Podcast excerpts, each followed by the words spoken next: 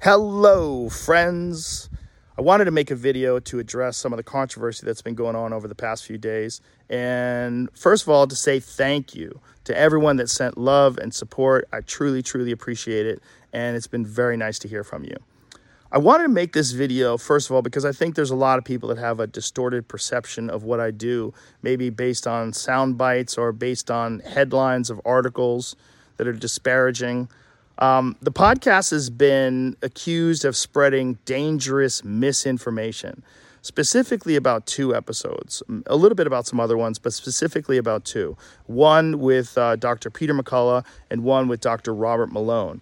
Dr. Peter McCullough is a cardiologist, and he is the most published physician in his field in history.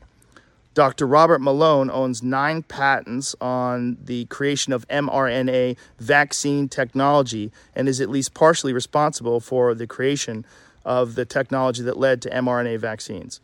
Both these people are very highly credentialed, very intelligent, very accomplished people, and they have an opinion that's different from the mainstream narrative. I wanted to hear what their opinion is. I had them on, and because of that, those episodes in particular, uh, those episodes were labeled as being dangerous. They had dangerous misinformation in them.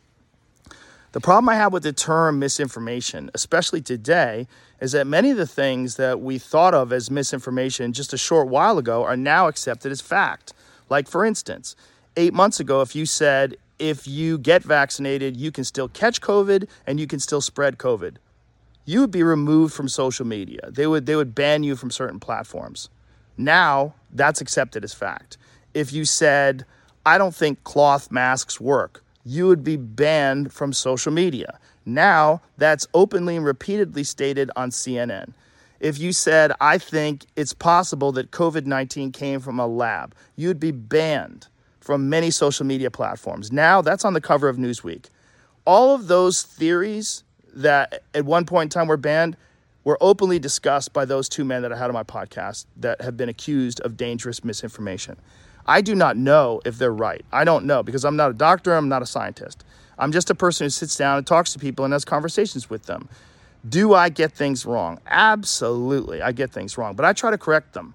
Whenever I get something wrong, I try to correct it because I'm interested in telling the truth. I'm interested in finding out what the truth is. And I'm interested in having interesting conversations with people that have differing opinions. Um, I'm not interested in only talking to people that uh, have one perspective. That's one of the reasons why I had Sanjay Gupta on, Dr. Sanjay Gupta, who I respect very much, and I really enjoyed our conversation together. He has a different opinion than those men do. I had Dr. Dr. Michael Osterholm on at the very beginning of the pandemic. Um, he is on uh, President Biden's COVID 19 advisory board. I had uh, Dr. Peter Hotez on, who is uh, a vaccine expert. I'm interested in finding out what is correct and find, I'm also finding out how people come to these conclusions and what the facts are. Now, because of this controversy, and I'm sure there's a lot of other things going on behind the scenes with these controversies, but uh, Neil Young has removed his music from the, the platform of Spotify and uh, Joni Mitchell, and uh, apparently some other people want to as well. Um, I'm very sorry that they feel that way. I, I, I most certainly don't want that. Uh, I'm a Neil Young fan. I've always been a Neil Young fan. I'll tell you a story at the end of this about that. One of the things that Spotify wants to do that I agree with is that at the beginning of these controversial podcasts, like specifically ones about COVID, is to put a disclaimer and say that you should speak with your physician and that these people and the opinions that they express are contrary to the opinions of uh, the consensus of experts, which I think is very important. Sure, have that on there. I'm very happy with that. Um, also, I think uh, if there's anything that I've done that I could do better is uh, have more experts with differing opinions right after I have the controversial ones. Uh, I would most certainly be open to doing that. And uh, I would like to talk to some people that have uh, differing opinions on those podcasts in the future.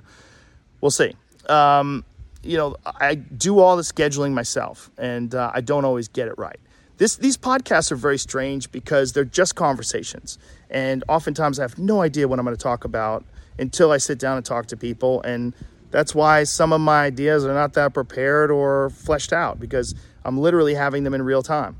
Um, but I do my best, and they're just conversations, and I think that's also the appeal of the show. It's one of the things that makes it interesting.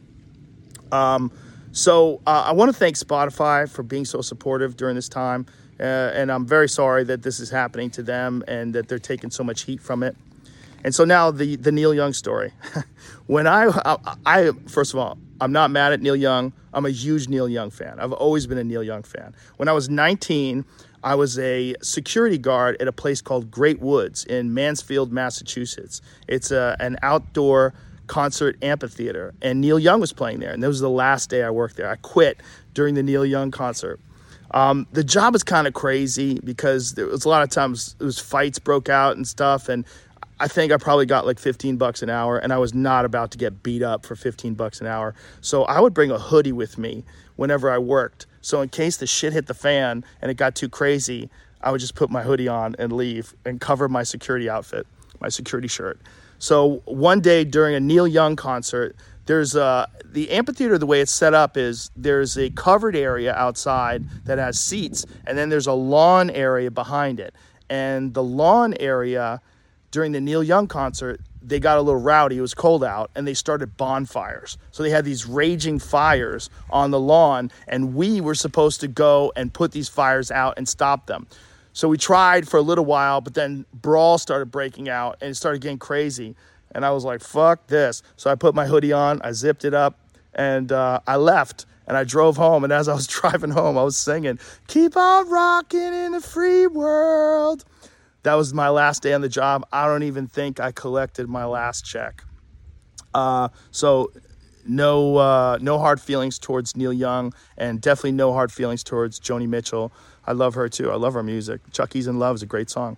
Uh, I don't know what else I can do uh, differently, other than maybe try harder to get people with uh, differing opinions on right afterwards. I do think that that's important, and uh, and do my best to make sure that I've researched these topics, the the controversial ones in particular, and have all the pertinent facts at hand before I discuss them. Again, I'm not trying to promote misinformation. I'm not trying to be controversial. I've, I've never tried to do anything with this podcast other than just talk to people and have interesting conversations. I didn't plan it. I can't believe it's as successful as it is.